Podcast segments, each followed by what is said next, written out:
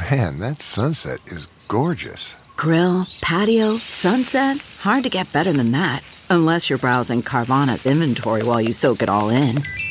Oh, burger time. So sit back, get comfortable. Carvana's got thousands of cars under $20,000 just waiting for you.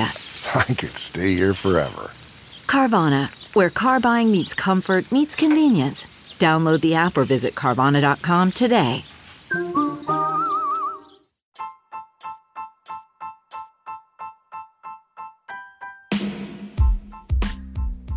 Everybody. Sharyl Attkisson here with Full Measure After Hours. I think you're going to love our discussion today, in part because of the topic, which has to do with Muslim immigration in Europe and free speech controversies, but also because David Bernkoff is back.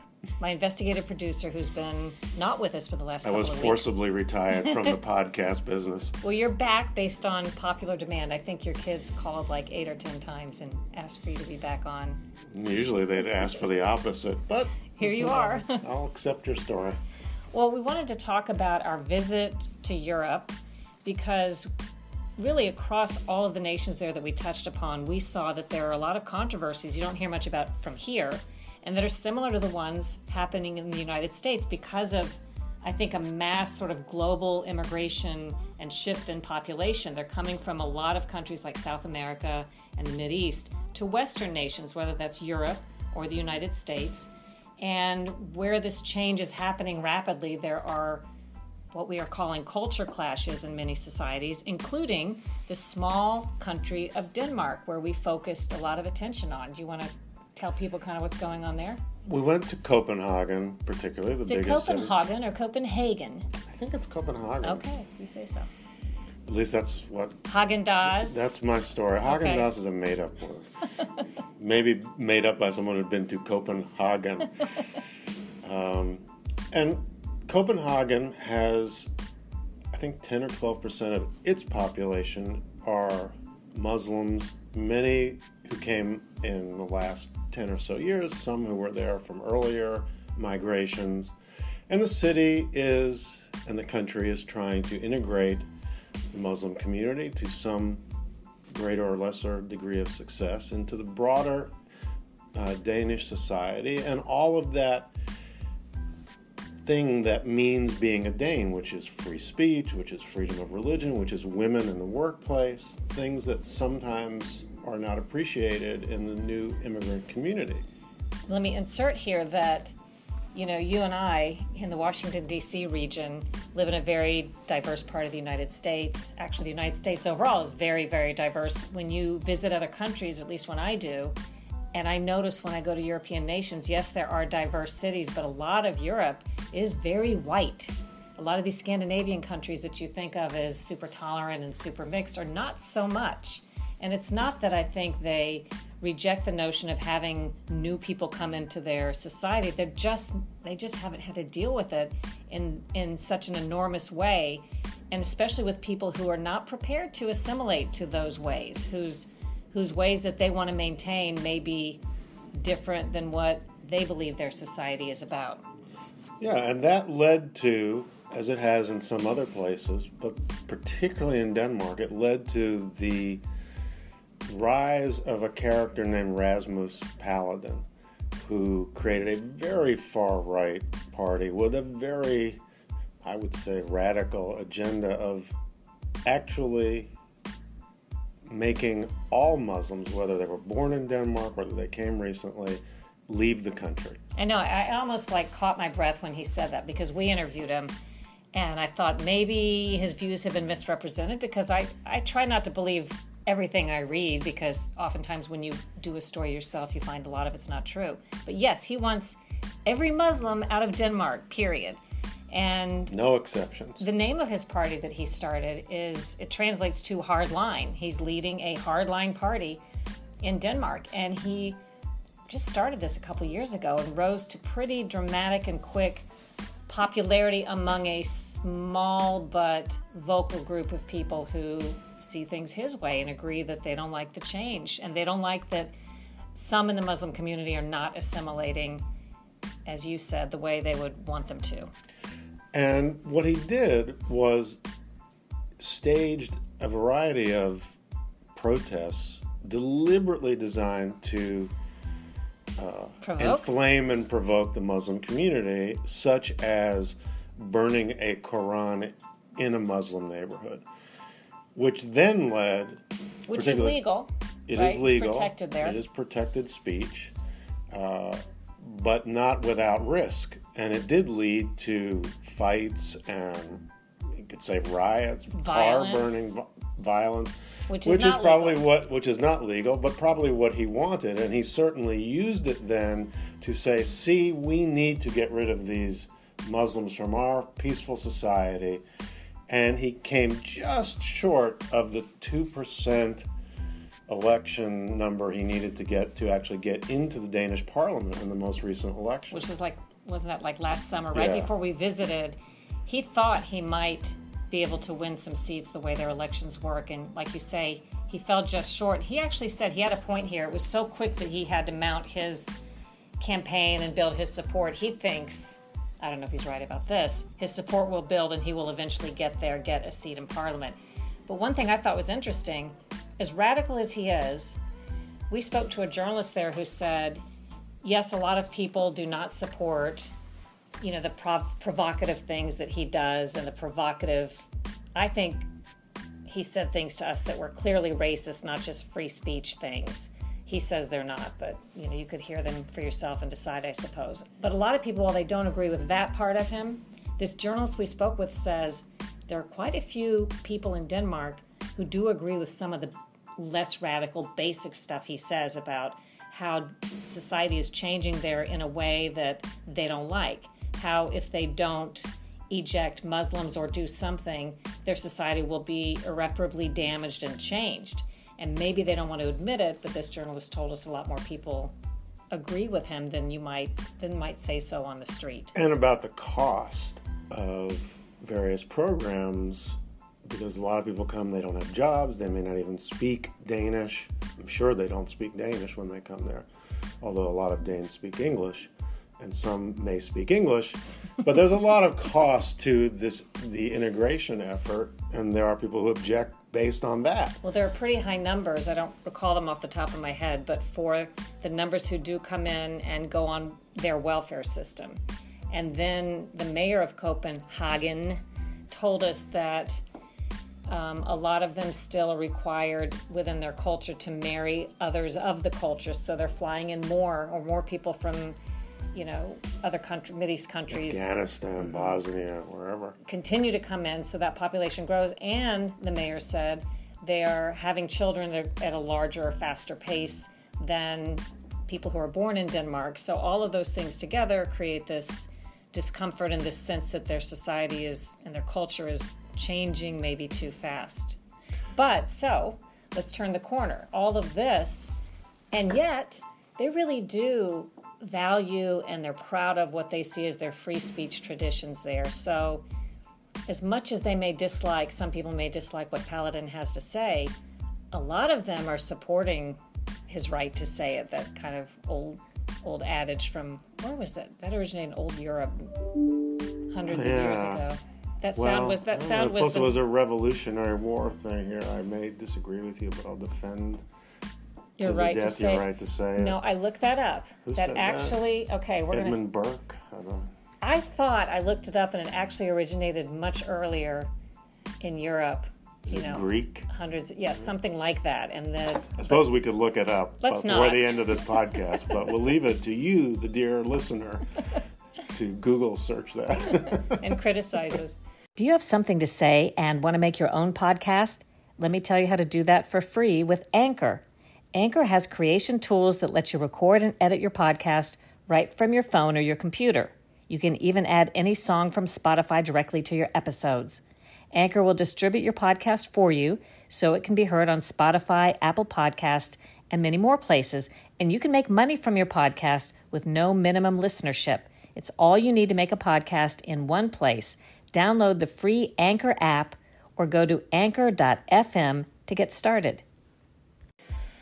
So that was just an interesting part of our visit that we spoke to scholars. We even spoke to a an author who is a Muslim man who came in from wasn't weren't his parents um, his parents were Muslim. He was born in Denmark. I'm not sure if ca- they where were. they came from. But his the point is, he vehemently defends that Paludan has to be able to say these things, and he acknowledges. He says his own community has some issues with free speech that they need to sort out. That he says Paludan has brought out the worst in some of the radicals on his side, as Paludan probably hoped to do, and that they really need to work on that themselves. Yeah, so this story turned a little bit for us, as sometimes stories do, and became a bit less about the culture clash, specifically about immigration, and more about the issue of what is okay to say in a free society, and when, if ever, do you restrict what people say because of fear of a reaction?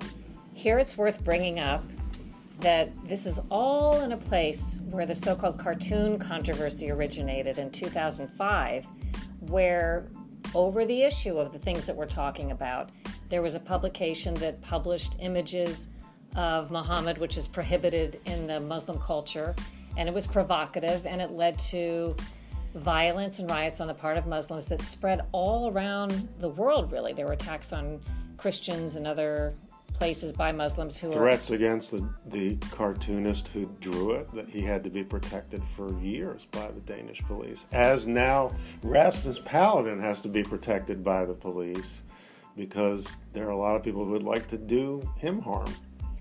So all those things coming in play, and actually they have passed a complicated set of laws over time that while they restrict something, they protect free speech, but they do restrict some pieces of it. And I was trying to like figure out where they stand because they do have free speech protected, I believe, as part of their constitution, but they've put provisions over time that were intended to not allow just sort of any kind of speech that's hateful. While they didn't quite outlaw hate speech, they got kind of closer to that. So Paludan has actually been charged with a crime. I don't know if he can go to prison for this ultimately. I believe he's appealing. But he was charged with speaking the wrong words, with saying something, even if factually correct there, even if true, you can still be convicted of this speech violation the way it reads in Denmark. And he had given, um, he had said some things that some students that he taught turned him in for. And he said, All I said was the truth, some statement he made about Muslims that he thought was defensible factually. The truth is not an ultimate defense, as it is often here. Well, that leads me to my academic lecture for the day, which I will keep brief, because when I was a college student, I one of the first You went to college? I did go to college. I even graduated. and uh, there was a very big case in the late 1970s. Yes, that's how old I am. Uh, about a small group of real Nazis in Chicago. They were about a dozen of them, and they would dress up like they were in a World War II newsreel. That's crazy. That was kind of crazy. And they wanted to have a protest march against Jews in a town called Skokie, Illinois, which happened to have the largest number of Holocaust survivors Wow. of any town in America per capita. And of course, the community of Skokie then didn't want that and enacted a whole series of restrictive laws like you have to provide a $300,000 bond to have a protest, you can't wear a uniform, you can't hand out certain documents. Well, the ACLU defended the Nazis Really? at great cost. And what uh, was the what was the name of the party the Nazis these Nazis created, or was it? The National Socialist Party of America. All right. And ultimately, to shorten this college lecture here, it went to the U.S. Supreme Court, and the U.S. Supreme Court said, well, yes, free speech is not absolute. You can't yell fire in a crowded theater, and there are things that they refer to as fighting words, which can be outlawed. In other words, you can't, like, say something that is going to imminently lead to a fight. That is not protected speech. But they ruled that five to four, it was a close decision. They ruled that the measures taken by Skokie went too far, that you can't charge the people who the city has to protect for their own protection, essentially. A uniform isn't by itself a threat to anybody. You can't restrict what people hand out in literature if it's not actually threatening to do something. And so the city lost. The ACLU won. The small group of Nazis scheduled its rally. Then, at the last minute, while they were in their little van to come up to Skokie, there was so much coverage of what was going on, and there were so many counter protesters that they canceled the rally after all and never had their rally. Wow. But the follow on story is the ACLU lost so many donations because a lot of people, even people who belonged to the ACLU, felt, well, this is speech that goes too far, and we're not giving money to you anymore. So, this issue of what is okay to say and when should people be able to say it is an ongoing issue in a lot of places that value free speech. All right, here's a stumper for you, and I don't know if you know the answer to this question, but maybe we can look it up before the end of the podcast. um, on that case that you said was a five to four Supreme Court ruling that basically said most speech remains free and you have to be really careful how you restrict it. Was it more liberals? Was the court five liberals saying this versus four conservatives, or was it five conservative? You know, how was the breakdown? It was the liberals and at that point the swing votes. The more conservative justices uh, voted that there were things within these rules that were okay because of the unique nature of what this group of people wanted to say in front of another group of people. So the liberals were pr- by and large protecting this because I'm not sure today it would be the same way. I feel like things have, things are turning around as to who thinks you should be able to do what, and now a lot of staunch or far left liberals, I would say, are kind of on the other side.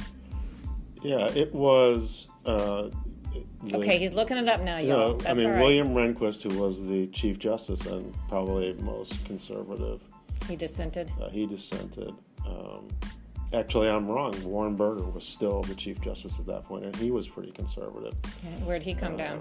He dissented. He said the restrictions were okay. And then uh, a couple of the more moderate justices also dissented. All the liberals and a couple of moderates were in favor of the free speech. So. Okay. But that- that's 1978. That's a long time ago. I know. I but it's still a very important case in free speech. I wouldn't be surprised if in the next five years there's another big case of some kind that goes to the Supreme Court that looks at this sort of thing. There's so many speech questions and challenges, whether it's social media curating our information and censoring things, which they're allowed to do as a private company, but I'm, I'm saying it's still raising a lot of questions. There are government accounts on there. I have a feeling something is going to be, well, we haven't heard the end of the free speech Well, I think here. again, going back to the town of Skokie, these were all city government ordinances, so they were directly about government restriction of speech, which is what the amendments deal with.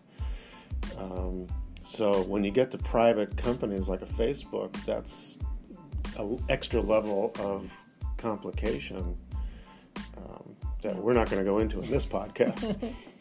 Well, if you want to hear from Rasmus Paludan himself, you can look at our story that will be airing on Full Measure. I'm not sure when you're listening to this, but the actual story will air on November Sunday the third. November 3rd. So wait till then, and then you can visit www.fullmeasure.news and watch that story where we talk a little bit more about this, and you can hear from him yourself. And you know what else we have? I don't even know if you know this. What? We have a mayor's extra that will show up on Monday the 4th, which is some of the interview uh, that I did with the mayor Of of Copenhagen. Copenhagen, where she talks things she didn't say. We didn't have room in the piece, but she talks about the the difficulties of uh, integrating the Muslim community into the broader Danish community. And quite honest, and one of the things most interesting that's a big challenge for them is uh, it's very important in Denmark that women feel that they can participate and do participate in the full economic and political life of the country. And that is not something that is a priority in more conservative Muslim communities. And so there is an ongoing effort and a struggle to make women feel like they can work. And she describes that. So that's pretty interesting. And that'll be on our Facebook page and on our web page. Awesome. That's Full Measure. So I hope you like this podcast, Full Measure After Hours. You can subscribe, share it with your friends. And if you like original reflections like this, I also have the Sharyl Attkisson podcast separately. And And I am available to give the full Skokie United States Supreme Court lecture to yeah, go in your office and wait for the call. I'm sure it's coming any second. My kids will be calling, demanding I stop. So thanks, everybody. Um, do your own research, make up your own mind, and think for yourself. Thanks for listening.